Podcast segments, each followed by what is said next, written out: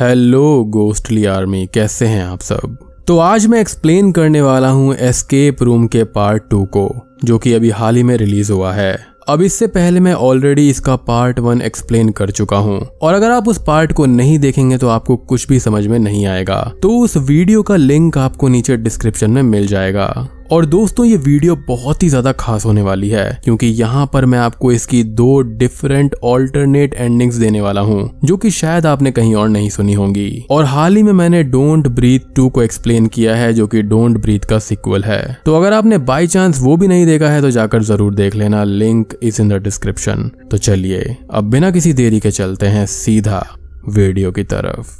अब मूवी की शुरुआत होती है फ़र्स्ट पार्ट के फ्लैशबैक सीन्स को दिखाते हुए, जहाँ पर हमको पहले पार्ट की पूरी कहानी दिखाई जाती है। यहाँ पर जोई और बेन ही बचे थे और अब जोई गेम और मीनोस का सच सभी के सामने लाना चाहती थी, ताकि कोई भी आगे से इनका विक्टिम ना बने और ना ही किसी और की जान जाए, और इस चीज़ में बेन जोई का साथ देता है। अब कहानी 2003 में जाती है जहाँ पर हम देखते हैं एक माँ को जो कि अपनी बेटी क्लेयर के साथ में घर आई थी और वो यहाँ पर काफ़ी परेशान थी। वो अपने हस्बैंड के पास में जाती है और वो ये बोलती है कि वो अपने हस्बैंड की कोई भी हेल्प नहीं कर सकती गेम को लेकर, जिस पर उसका हस्बैंड हेनरी उस पर काफ़ी गुस्सा होता है और उसको फैसला फिर से लेने के लिए बोलता है। बेसिकली वो यहाँ पर क्लेयर को बाहर लेकर जाना चाहती थी, लेकिन हेनरी यहाँ पर ये बोलता है कि वो अपने काम के लिए ऑलरेडी लेट है और उसको बस एक घंटा चाहिए और उसके बाद में वो आराम से बैठकर बात करेंगे। तब तक वो स्विमिंग कर सकती है और आराम से सोच सकती है। खैर, तभी हम यहाँ पर क्लेयर को भी देखते हैं जो कि अपने बैग से कुछ सामान को चेक कर रही थी। और उसके पास में एक अम्ब्रेला शेल लॉलीपॉप और कॉइन थे। और वो इन चीज़ों को काफ़ी ज़्यादा ध्यान से देख रही थी। और आप भी इन चीज़ों को ध्यान से देखना क्योंकि आगे आने वाले टाइम में इसकी ज़रूरत पड़ेगी। खैर, अब अगले सीन में क्लियर की मदर यहाँ पर पूल में नहाती है और हर चीज़ को सोचने लगती है, और वो काफ़ी ज़्यादा परेशान थी। हम ये भी देख पाते हैं कि हेनरी भी उसको देख रहा था। लेकिन अब जब वो स्टीम रूम के अंदर स्टीम लेने जाती है तो उसका डोर अपने आप ही लॉक हो जाता है, और वो समझ जाती है कि अब हेनरी उसके साथ में एक गेम खेल रहा है। उसको रूम के अंदर एक क्लू मिलता है जिसको वो सॉल्व करने लगती है और उसको एक मैग्नेट मिलती है जो कि पत्थरों के बीचों बीच थी। अब रूम का टेम्परेचर लगातार बढ़ता जा रहा था और वो मैग्नेट के सहारे लॉक्ड हुए डोर के बार्स को हटाने लगती है। लेकिन इससे पहले कि वो तीसरे बार को हटा पाती टेम्परेचर बहुत ही ज़्यादा बढ़ गया था, जो कि 250 डिग्रीज था और वो वहीं पर ऑन द स्पॉट मारी जाती है।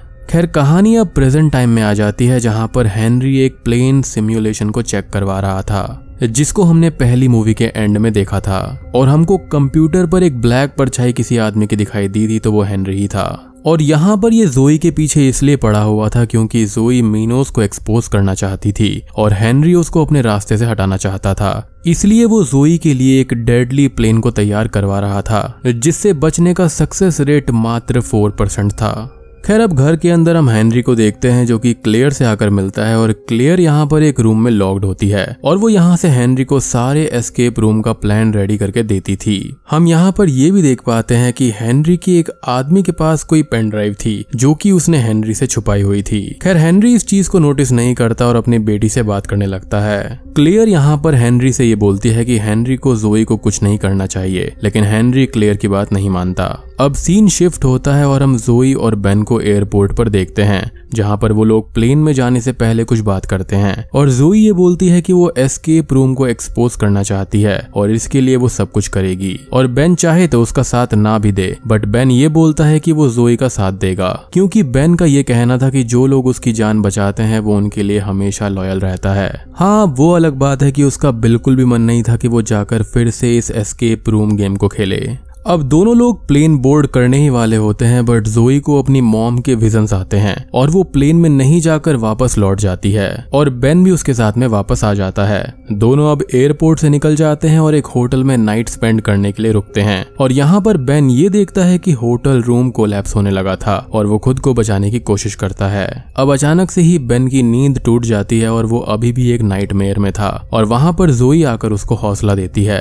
अब अगली सुबह जोई और बेन कार से मीनोस की लोकेशन पर जाने लगते हैं, जो कि जोई ने क्ल्यू से फाइंड करी थी, जिसके बारे में यहाँ पर मैंने पार्ट वन में ऑलरेडी एंड में बताया हुआ है। जोई और बेन अब लोकेशन पर पहुँच जाते हैं, लेकिन वो पूरी लोकेशन खाली पड़ी हुई थी, जबकि दो दिन पहले ही उसने ये देखा था कि यहाँ पर काफ़ी सारे लोग थे। खैर, तभी एक आदमी वहाँ पर आता है और उनसे कुछ बातें करने लगता है कि वो काफ़ी भूखा है और वो उनको खाना खिला दे और शायद से वो उनकी अंदर जाने में हेल्प कर सकता है। लेकिन सडनली वो जोई का लॉकेट लेकर भागने लगता है जो कि उसकी मदर ने उसको दिया था और बेन भी उसका पीछा करता है। अब उस चोर के पीछे भागते भागते वो एक सबवे टनल में आते हैं। वो दोनों एक ट्रेन में जाते हैं और ट्रेन का डोर लॉक्ड हो जाता है, जिससे वो दोनों तो अंदर रह जाते हैं, लेकिन वो चोर बाहर ही रुक जाता है। एज इफ़ किसी ने उसको पैसा दिया हो ऐसा करने के लिए। खैर, अब जोई और बेन ट्रेन में बैठ जाते हैं और उनको लगता है कि वो अगले स्टेशन पर पुलिस कंप्लेंट करेंगे। लेकिन तभी वहाँ पर उनको एहसास होता है कि वहाँ पर सिर्फ़ छह ही लोग हैं। और इससे पहले कि जोई कुछ आगे समझ पाए, वो ये देखती है कि ट्रेन का आगे का हिस्सा ट्रेन से अलग हो गया है। और अब यहाँ पर जोई समझ जाती है कि वो एस्केप रूम है जहाँ पर वो फंस चुके हैं। अब यहाँ से पहला गेम शुरू हो जाता है। अब हो सकता है कि मैं यहाँ पर एक एक छोटी से छोटी डिटेल को ना बता पाऊँ, क्योंकि अगर ऐसा हुआ तो बहुत ही ज़्यादा लंबी वीडियो हो जाएगी। लेकिन यहाँ पर मैं गेम का ओवरव्यू आपको अच्छे से दूँगा ताकि आप अच्छे से समझ पाएँगे कि गेम आखिर है क्या। और ये सारे गेम्स आपस में कैसे कनेक्टेड हैं और किस चीज़ से कनेक्टेड हैं वो मैं आपको एंड में ज़रूर बताऊँगा। अब अपने साथ वाले पैसेंजर से बात करने पर जोई को ये पता चलता है कि वो सभी लोग एक टाइम पर एस्केप रूम में जा चुके हैं और वहाँ से वो लोग जीत कर बाहर आए थे। सभी लोग अब समझ जाते हैं कि यहाँ पर सारे के सारे चैंपियंस हैं और ये एस्केप रूम चैलेंज चैंपियंस के बीच है। और इसी के आधार पर मूवी का टाइटल दिया गया है। खैर अब ट्रेन एक जगह पर आकर क्रैश हो जाती है और सभी लोग नीचे गिर पड़ते हैं। अब यहाँ पर ये लोग ये नोटिस करते हैं कि ट्रेन के अंदर सभी मेटल्स के अंदर से इलेक्ट्रिसिटी पास हो रही थी, जिसको ये लोग छू नहीं सकते थे। और अब वो लोग एक एस्केप रूम अनाउंसमेंट सुनते हैं और उनको एक क्लू मिलता है। यहाँ पर क्लू वही था जो कि होती है नॉर्मल ट्रेन में अनाउंसमेंट किसी अनजान वस्तु को देखें तो उसको तुरंत रिपोर्ट करें। तो वो लोग वहाँ पर सीट के नीचे देखते हैं तो उनको एक अनजान बैग मिलता है। अब बैग के अंदर एक तौलिया था और एक हैंडल भी था, जो कि किसी गेट के अंदर फिक्स होना था। इनको वहाँ पर साथ ही साथ ट्रेन के डब्बे के फ्लोर पर यहाँ से निकलने का रास्ता भी दिखता है, जो कि लॉक्ड था, और टास्क कंप्लीट करने पर ही वो ओपन होता। अब तभी थियो अपनी बेल्ट को उस हैंडल पर रैप कर देता है और ट्रेन के डब्बे के फ्रंट गेट को ओपन करता है, जहाँ पर उनको एक टोकन मशीन नज़र आती है, जहाँ पर नाइन नंबर लिखा हुआ था, और टोकन एंटर करने के लिए स्पेस भी वहाँ पर था। लेकिन यहाँ पर इलेक्ट्रिसिटी पूरी ट्रेन के अंदर बढ़ती ही जा रही थी, जिससे इनको काफ़ी तकलीफ़ हो रही थी। अब इनको मशीन और टोकन रिलेटेड कुछ क्लूज मिलते हैं। क्लू यहाँ पर फॉल्स एडवर्टाइजिंग के बारे में था और यहाँ पर जोई फिगर आउट करती है कि ट्रेन में कुछ पोस्टर्स के अंदर स्पेलिंग गलत है। अब उनको वो टोकन फाइंड करने थे जिनके अंदर अल्फाबेट्स भी थे, जिनका क्लू उनको फॉल्स एडवर्टाइजिंग में मिल जाता है। अब वो लोग उस बैग के अंदर से रबर स्ट्रैप्स को निकाल लेते हैं ताकि उनको करंट ना लगे। और यहाँ पर ये जो अल्फ़ाबेट कॉइन्स थे, वो कहीं और नहीं, बल्कि ट्रेन के अंदर जो हैंडल्स होते हैं, उन्हीं के अंदर थे, जहाँ पर बेसिकली ये सारी चीज़ें अल्फाबेटिकल ऑर्डर में थी। तो इसकी जो स्टार्टिंग थी, वो ग्रीन हैंडल से थी और खत्म होती थी यहाँ पर रेड हैंडल पर, यानी कि ए टू जेड खैर, अब ये सभी लोग एक एक करके टोकन्स को निकालने लगते हैं, लेकिन इसी बीच ये थोड़े थोड़े जख्मी होते रहते हैं, क्योंकि ट्रेन के अंदर की बिजली बढ़ती जा रही थी। अब यहाँ पर थियो गलती से एक पोल को टच कर देता है, जिससे उसको इलेक्ट्रिक शॉक लगता है, और उसकी उससे डेथ हो जाती है। अब ये सभी लोग जोई की मदद से सारे टोकन्स को फाइंड कर लेते हैं और ये लोग टोकन वाले टास्क को कंप्लीट कर देते हैं। अब टास्क खत्म होते ही वो रास्ता खुल जाता है और वो नीचे चले जाते हैं। जहाँ पर जोई ये देखती है कि ट्रेन के अंदर मैसेज बदल गया है और वहाँ पर लिखा था वेलकम बैक यानी कि ये सारा प्लान जोई को यहाँ पर लाने का था। खैर, यहाँ पर उनका आपस में इंट्रोडक्शन होता है, जहाँ पर उनके नाम थे नेतन, ब्रियाना और रेचल। अब सभी लोग अपना अपना नाम बताकर बात करने लगते हैं। अब जोई यहाँ पर ट्रेन से रिलेटेड कोई स्टोरी याद करने के लिए बोलती है कि हो सकता है कि वो सभी लोग ट्रेन में कभी ना कभी आए होंगे, या फिर कोई हादसा उससे जुड़ा हुआ हो सकता है। लेकिन तभी यहाँ पर वो समझ जाती है कि यहाँ पर कुछ ना कुछ गड़बड़ है, और ये सब उनके बारे में नहीं है। खैर, अब बेन यहाँ पर बोलता है कि उनको जोई की बात माननी चाहिए, क्योंकि उसी ने ही बेन की जान बचाई थी, और एक गेम से कभी भी दो लोग नहीं भागे हैं। लेकिन यहाँ पर वो लोग खुद ही परेशान थे और बेन की बात नहीं सुनते। अब वो लोग एक बैंक जैसी जगह पर पहुँच जाते हैं और यहाँ पर अपने आप ही डोर लॉक्ड हो जाता है एज ये अगला एस्केप रूम था। यानी कि ये उस बड़ी सी मकड़ी का दूसरा जाला है। अब मकड़ी यहाँ पर मीनोज है और ये एस्केप रूम यहाँ पर जाले हैं। खैर नेतन उस रूम में एक कैंडी बोल को देखता है और उनको एक लॉलीपॉप के अंदर कीज दिखाई देती है। और वो समझ जाते हैं कि इन कीज से ये एस्केप रूम सॉल्व होने वाला है। खैर, अब यहाँ पर एक स्टेप आगे रखने पर लेजर्स अपने आप ऑन हो जाते हैं और उनको इन लेजर से बचते हुए एस्केप करना था।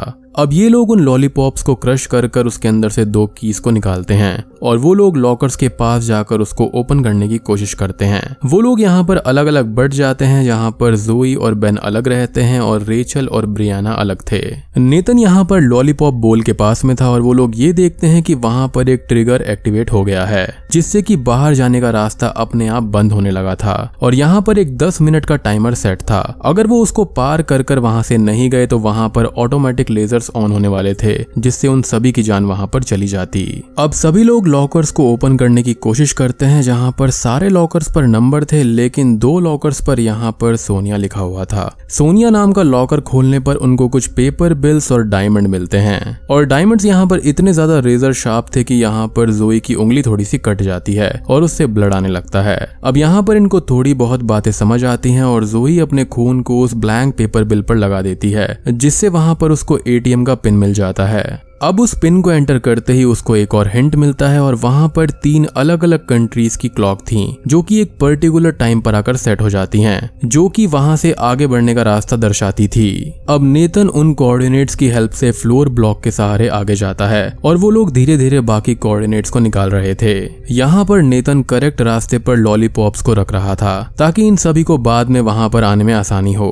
अब उन लोगों को क्लू सॉल्व करने में टाइम लगता है और अब नेतन खुद से ही आगे ब्लॉक्स पर जाने लगता है। सब लोग उसको रोकते हैं, लेकिन वो अपने ही मन से आगे जा रहा था। बट नेतन किसी की भी नहीं सुनता। नेतन यहाँ पर कुछ ब्लॉक्स को तो क्लियर कर देता है, बट एक ब्लॉक गलत हो जाता है, जिससे लेजर्स ऑन हो जाती हैं, और नेतन गिर के बेहोश हो जाता है। बट थैंकफुली उसको लेजर्स नहीं लगती। अब तभी रेचल और ब्रियाना नेतन को ब्लॉक से हटाकर लेजर्स को बंद कर देती हैं, और अब बेन और जोई आगे के क्लूज को सॉल्व करने लगते हैं। अब जोई को यहाँ पर सारे के सारे हिंट समझ आ जाते हैं और वो एक लॉकर को गोल गोल घुमाकर बाहर निकालने का एडवाइस करती है। तो उसके अंदर उनको एक मैप मिलता है जिसके अंदर करेक्ट रास्ता था। अब जोई वहाँ पर उसको करेक्ट प्लान लेआउट पर लगा देती है और उनको रास्ता बताने लगती है। बेन यहाँ पर नेतन को पीछे नहीं छोड़ता और वो नेतन को भी अपने साथ में ले जाता है। अब यहाँ पर दस मिनट का टाइमर खत्म हो जाता है और किसी तरह से ये सभी लोग वहाँ से बच जाते हैं। अब बैंक रूम से बाहर आने पर बैन नेतन पर गुस्सा करता है क्योंकि नेतन ने सबकी जान खतरे खतरे में डाल दी थी। बट जोई उसको रोक देती है और ये बोलती है कि नेतन बस सबकी हेल्प कर रहा था। अब यहाँ से निकलकर वो सभी लोग एक बीच जैसी जगह पर पहुँच जाते हैं, जो कि ऑब्वियसली रियल नहीं था और एक होलोग्राम था, जो कि याद दिलाता है आखिरी मूवी के आइस रूम को।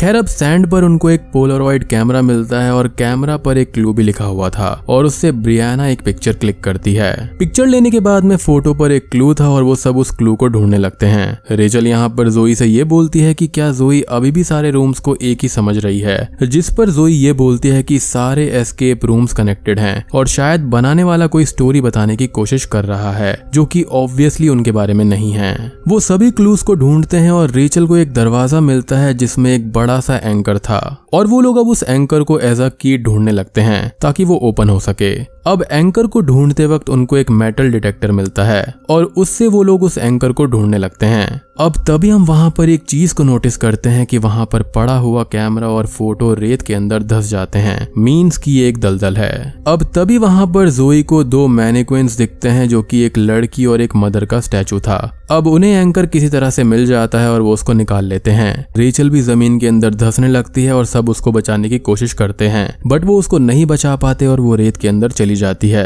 अब नेतन ये देखकर काफ़ी दुखी होता है और वो रेचल को बचाने जाता है। नेतन अपनी कमर पर एक रस्सी बांधता है और रेत के अंदर चला जाता है और सभी लोगों ने उस रस्सी को पकड़ा हुआ था। रेचल अब बाहर तो आ जाती है और नेतन भी बाहर आने की कोशिश करता है, लेकिन रस्सी टूट जाती है और वो अंदर चला जाता है। अब नेतन के जाने से सभी लोग दुखी हो जाते हैं और अब वो लोग आगे जाकर कैबिन को खोलते हैं उस एंकर की हेल्प से और उसके अंदर एक और क्लू उनको मिलता है। अब वो लोग अंदर जाकर देखते हैं जहाँ पर उनको एक फ्रिज मिलता है जो कि लॉक्ड होता है और उसको पावर देने के लिए एक कॉर्ड की ज़रूरत थी जो कि वहाँ पर नहीं थी। लेकिन तभी जोई को वहाँ पर एक मिनिएचर लाइट हाउस दिखाई देता है, जिसके अंदर एक बटन था। और जैसे ही वो उसको प्रेस करती है तो बाहर जो लाइट हाउस बना हुआ था उसके अंदर कुछ सीढ़ियाँ निकल आती हैं। अब वो सभी को ये बोलती है कि वो लाइट हाउस के ऊपर जाकर चेक करेगी। ऊपर उसको एक टेलीस्कोप मिलता है जहाँ से उसको एक बॉटल के अंदर कुछ अल्फाबेट्स दिखते हैं, जो कि थे आई कैंट सी यू लेकिन यहाँ पर सी की स्पेलिंग एस ई ए थी, यानी कि समुद्र। अब इस हिंट को जोई तो नहीं समझ पाती, लेकिन वहाँ पर उसको एक दूसरा हिंट मिलता है कि यहाँ से बाहर कैसे निकला जाए। और बेन इस चीज़ को समझ जाता है कि आई कैंट सी यू का मतलब क्या है। उसको वहाँ पर वो मैनिक्विन दिखाई देती है, जिसकी आँखों पर सीपियाँ लगी हुई थी। वो जैसे ही वहाँ पर जाता है तो उसकी आँख के अंदर से एक कॉर्ड निकल कर आती है। एंड अब तक ये सारी जगह रेत के अंदर धसना शुरू हो चुकी थी। अब कैबिन के अंदर ये लोग उस कॉर्ड को फ्रिज से कनेक्ट कर देते हैं और डोर ओपन हो जाता है, जो कि वहाँ से बाहर निकलने का रास्ता था। लेकिन तभी जोई यहाँ पर ऊपर से ये बोलती है कि उसको यहाँ से निकलने का दूसरा रास्ता मिल गया है एंड मे बी ये इस गेम से निकलने का रास्ता होगा। जोई इस बारे में बेन रेचल और ब्रियाना को बताती है और रेचल और बेन उसकी बात मानकर वहाँ पर आ जाते हैं। वो लोग लाइट हाउस के एग्जिट से बाहर जाने को तैयार हो जाते हैं, लेकिन ब्रियाना उनके साथ में नहीं आती और उसको ऐसा लगता है कि गेम से बाहर निकला नहीं जा सकता। जैसा कि आखिरी मूवी में हमको दिखाया गया था, यानी कि वू टेन यू जिसको अगर करेक्ट अल्फाबेटिकल ऑर्डर में जोड़ा जाए तो वो होता है नो वे आउट तो रेचल और बेन तो लाइट हाउस पर चढ़ने लगते हैं, लेकिन ब्रियाना उनके साथ में नहीं आती। और वो उसी फ्रिज वाले एग्जिट से बाहर जाती है। और इतने में ये पूरा का पूरा एस्केप रूम ही धसने लगता है। अब रेचल तो ऊपर लाइट हाउस पर पहुँच जाती है, लेकिन बेन नीचे गिर जाता है और रेत उसको अपने अंदर समा लेती है। अब रेचल और जोई लाइट हाउस वाले एग्जिट से बाहर निकल जाते हैं। यहाँ पर जोई को बेन की मौत से बहुत ही ज़्यादा दुख होता है, क्योंकि वो ये बोलती है कि वो उसका बेस्ट फ्रेंड था। अब यहाँ पर रेचल एक ज़रूरी बात बताती है कि उसके जीन्स में एक प्रॉब्लम है, कि उसको किसी भी चीज़ का फ़िज़िकल पेन नहीं होता है। और इस बीच वाले टास्क के अंदर उसका हाथ थोड़ा सा जल गया था, लेकिन उसने वहाँ पर कोई भी रिएक्शन नहीं दिया। और यहाँ पर मैं भी थोड़ा सा कंफ्यूज हो गया था कि उसको कुछ हुआ कैसे नहीं। अब एक बार को तो मुझे ये लगा कि कहीं ये रोबोट तो नहीं है। लेकिन यहाँ पर जब वो जोई को इस बारे में बताती है तो सारी क्लैरिफिकेशन हो जाती है। खैर, अब रेचल यहाँ पर जोई को बोलती है कि उन्हें यहाँ से बाहर जाना चाहिए और उनको मीनोस को एक्सपोज करना चाहिए, क्योंकि जोई के पास में यहाँ पर थोड़ी बहुत फ़ोन रिकॉर्डिंग्स थी। अब उनको अपने ऊपर वाले लेवल से सिटी का शोर आने लगता है और वो काफ़ी खुश हो जाती हैं। अब वो लोग जैसे ही बाहर निकलते हैं, वो काफ़ी खुश हो जाते हैं कि फाइनली वो यहाँ से बाहर निकल गए हैं। लेकिन तभी वहाँ पर रेचल और जोई नोटिस करते हैं कि ये एक और एस्केप रूम है और वो अभी भी फ्री नहीं हुए हैं। अब उन दोनों को वहाँ पर एक न्यू क्लू मिलता है और तभी वहाँ पर चिल्लाती हुई ब्रियाना पहुँच जाती है। क्योंकि ये लोग जहाँ से बाहर निकले थे, वो उसको बंद होने से रोकना चाहती थी, लेकिन वो ओपनिंग बंद हो जाती है। यहाँ पर हम ये देख पाते हैं कि ब्रियाना काफ़ी ज़्यादा जख्मी हो गई थी और वो जल गई थी। उसका ये कहना था कि यहाँ पर एसिड रेन होने वाली है। अब उन तीनों को वहाँ पर एक अम्ब्रेला मिलता है और एक क्लू मिलता है। क्लू में उनको एक की ढूंढनी होती है और वो जब उस की को ले लेती है, तब एक शॉप का शटर ओपन होता है। उस शॉप पर छोटा सा रूफ ओपन हो जाता है और अचानक से ही एसिड की बारिश शुरू हो जाती है। अब रेन से उनको काफ़ी हर्ट तो होता है, लेकिन वो बच जाती हैं। अब फिर से यहाँ पर टाइमर शुरू हो जाता है और उनको एक और क्लू मिलता है, जिसको वो लोग सॉल्व कर लेते हैं और पीसीओ के पास में आ जाते हैं जो कि लॉक्ड होता है। अब बारिश यहाँ पर फिर से शुरू हो जाती है और वो अगले टाइम का वेट करते हैं। उनको यहाँ पर आइडिया आता है कि उनको इस एसिड रेन को किसी चीज़ में स्टोर करना होगा, ताकि वो पीसीओ के लॉक को तोड़ सकें। अब उनको वहाँ पर एक ऐसी बॉटल मिलती है जिसके अंदर आसानी से ये एसिड स्टोर करा जा सकता था। बारिश अब फिर से होती है, लेकिन वो बॉटल वहाँ पर भर जाती है। वो उस एसिड को उस लॉक पर डाल देते हैं और वो लॉक खुल जाता है। अब वो लोग पीसीओ के अंदर जाते हैं जहाँ पर एक कॉल आता है। कॉल पर न्यू क्लू मिलता है और जोई न्यू क्लू को सॉल्व करने बाहर जाती है, जहाँ पर उसको एक रिंग के पोस्टर से क्लू का आंसर मिल जाता है। अब यहाँ पर रेचल जोई को अम्ब्रेला फेंक देती है क्योंकि वहाँ पर एसिड रेन शुरू होने वाली थी। अब यहाँ पर एसिड ड्रेन शुरू हो जाती है और जोई किसी तरह से खुद को बचाती है। लेकिन अब ये अम्ब्रेला ज़्यादा देर तक नहीं टिकने वाली थी। और यहाँ पर जोई रेचल को ये बोलती है कि वो कॉल को तीसरी रिंग पर पिक करे। और जैसे ही वो ऐसा करती है तो वहाँ पर पास की जो टैक्सी थी उसका गेट ओपन हो जाता है और जोई उसके अंदर चली जाती है और बच जाती है। अब यहाँ पर ब्रियाना और रेचल कार में जाने की कोशिश करती है, लेकिन कार का डोर लॉक हो जाता है और साथ ही साथ पीसीओ भी लॉक हो जाता है। जोई यहाँ पर डोर को ओपन करने की बहुत कोशिश करती है, लेकिन डोर ओपन नहीं होता। वो लातों से गेट को तोड़ने की कोशिश करती है, लेकिन तब भी कोई फ़ायदा नहीं होता। वहाँ पर अब बारिश होने ही वाली थी और रेचल और ब्रियाना समझ जाते हैं कि वो बच नहीं सकती। और वो एक दूसरे को हक करके इमोशनल हो जाती हैं और बारिश होने पर उनकी वहीं पर डेथ हो जाती है। अब तभी वहाँ पर कार की बैक सीट ओपन होती है और जोई एक रूम के अंदर गिर जाती है। और हेनरी अपने बेस पर यह देखता है कि जोई उसके डिसाइड किए गए रूम पर नहीं आई है। और तभी वहाँ पर हेनरी का आदमी ये बताता है कि उसके द्वारा किए गए डिज़ाइन में चेंजेस थे और वो इस पेन ड्राइव के ज़रिए यहाँ पर आया था। और आपको याद होगा कि ये पेन ड्राइव जो थी वो हेनरी के ही किसी आदमी के साथ में थी, जो कि हमको शुरुआत में दिखाया गया था। तो यहाँ पर यही चेंजेस उस पेन ड्राइव के अंदर थे, जिसको देखते ही हेनरी समझ जाता है कि ये काम क्लियर का है और वो अपने आदमियों को वहाँ पर भेज देता है। और तभी जोई जिस रूम में गिरी थी, वहाँ पर उसको सामान वाले रूम में क्लियर मिलती है, जो कि उसको ये बताती है कि उसने जोई को इस रूम तक पहुँचाया है ताकि जोई उसको फ्री कर सके। और मैंने आपको स्टार्टिंग में कहा था कि क्लियर के पास यहाँ पर चार चीज़ें हैं जिनके बारे में आप याद रखना। तो ये जो चारों एस्केप रूम थे, ये इन्हीं चारों चीज़ों से जुड़े हुए थे। और यहाँ पर क्लेयर खुद के बारे में हिंट जोई को दे रही थी। और ये पूरी कहानी यहाँ पर क्लियर के बारे में ही थी।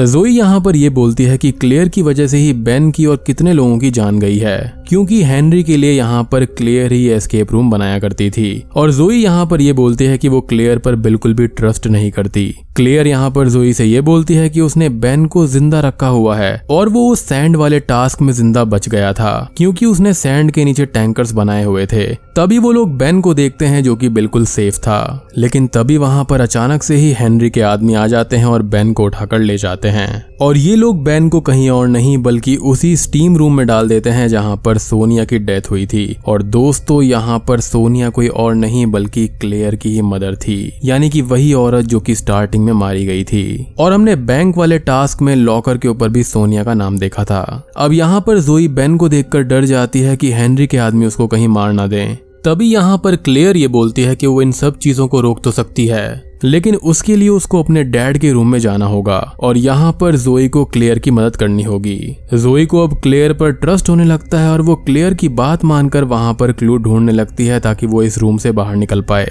अब उन लोगों को एक पजल मिलती है जिसको वो लोग कोशिश करके सॉल्व कर देते हैं और यहाँ पर क्लियर आज़ाद हो जाती है।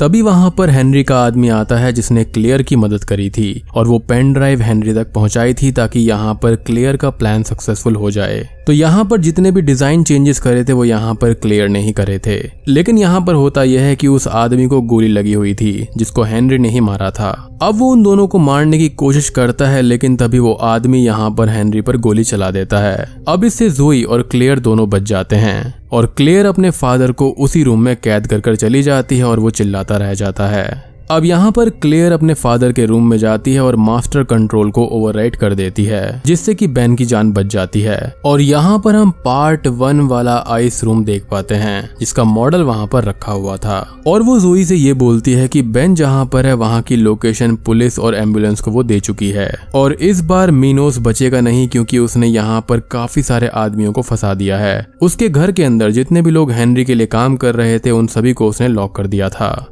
खैर, अब जोई बेन से मिलने के लिए कार लेकर वहाँ से निकल जाती है। वो बेन से मिलती है जो कि बिल्कुल ठीक था, और वो आदमी भी वहाँ पर पकड़ा जाता है जिसने जोई का लॉकेट चुराया था। बेन अब जोई को उस लॉकेट को वापस दे देता है और वो लोग एंबुलेंस में बैठकर वहाँ से निकल जाते हैं। और दोस्तों, अब यहाँ पर खुलते हैं असली पत्ते। यहाँ पर क्लियर हेनरी से ये बोलती है कि बचपन में क्लियर को चीज़ें चोरी करने की आदत थी, और उसका नेचर भी अजीब होता जा रहा था, जिससे सोनिया को उसकी टेंशन रहती थी। अब सोनिया अपनी बेटी को ठीक करना चाहती थी बट क्लेयर को यह लगता था कि सोनिया उससे छुटकारा चाहती है। इसलिए उसने सोनिया को स्टीम रूम में फंसाकर मार दिया था। जी हाँ यहाँ पर हेनरी ने उसको नहीं मारा था, बल्कि यहाँ पर उसकी खुद की बेटी ने उसको मारा था। और वो बचपन से ही हेनरी के लिए काम करती आ रही थी। हेनरी यहाँ पर जानता था कि क्लेयर कितनी खतरनाक है। इसलिए ही उसने उसको एक रूम के अंदर बंद करके रखा हुआ था, जो कि ऑब्वियसली क्लेयर ने जोई की मदद से ओपन कर लिया। हेनरी यहाँ पर क्लेयर से बोलता है कि वो क्लेयर के साथ मिलकर काम कर सकता है, लेकिन क्लेयर उसको उसी रूम में मरने के लिए छोड़कर वहाँ से चली जाती है, और ये बोलती है कि अब वो क्या कर सकती है वो सभी देखेंगे। और वो ये मूवी यहीं पर खत्म हो जाती है। यानी कि यहाँ पर जोई को क्लेयर ने सिर्फ़ इसलिए बुलाया ताकि वो उसको आज़ाद कर सके। और मे भी अब अगर एस्केप रूम थ्री आती है तो वहाँ पर फिर से कुछ ना कुछ होगा, क्योंकि अब की बार जो असल मास्टरमाइंड होगी वो क्लियर होगी। अब दोस्तों मैंने आपको शुरुआत में बताया था कि यहाँ पर इसके दो वर्जन हैं। एक तो है थिएट्रिकल कट और एक है डायरेक्टर्स कट तो मैं यहाँ पर जो बेसिक बेसिक डिफरेंसेस है वो आपको समझा देता हूँ। तो अब दोस्तों मैं आपको इसका दूसरा वर्जन बताता हूँ, जिसकी स्टार्टिंग में हम जोई को देखते हैं, जो कि एक डॉक्टर से कंसल्ट कर रही थी, यानी कि यही सब मीनोज और एस्केप रूम के बारे में। तो वो उसको कुछ क्लूज देती है कि वो कैसे चीज़ें नोटिस कर सकती है। जिसके बाद में ये लोग प्लेन को बोर्ड नहीं करते और होटल रूम के अंदर चले जाते हैं, जहाँ पर सारी चीज़ें बिल्कुल पहले वाली मूवी जैसी ही होती है। अब जब ऐसे ड्रेन वाले टास्क को कंप्लीट करके जोई नीचे गिरती है तो वहाँ पर वो क्लियर के रूम में नहीं पहुँचती, बल्कि वो एक ऐसे रूम में पहुँचती है जहाँ पर उसको कुछ राइटिंग्स मिलती हैं, जो कि किसी और की नहीं, बल्कि पहले पार्ट में रहने वाली अमेंडा की थी, जिसको ये दिखाया गया था कि वो पहले पार्ट में मर चुकी है, लेकिन यहाँ पर ऐसा नहीं था। ये जो एस्केप रूम थे, वो उसी ने डिज़ाइन करे थे। तभी वहाँ पर अमेंडा आती है और वो ये बोलती है कि उसके पास में और कोई रास्ता नहीं था। और अब यहाँ पर अगला एस्केप रूम डिज़ाइनर जोई को चुना गया है।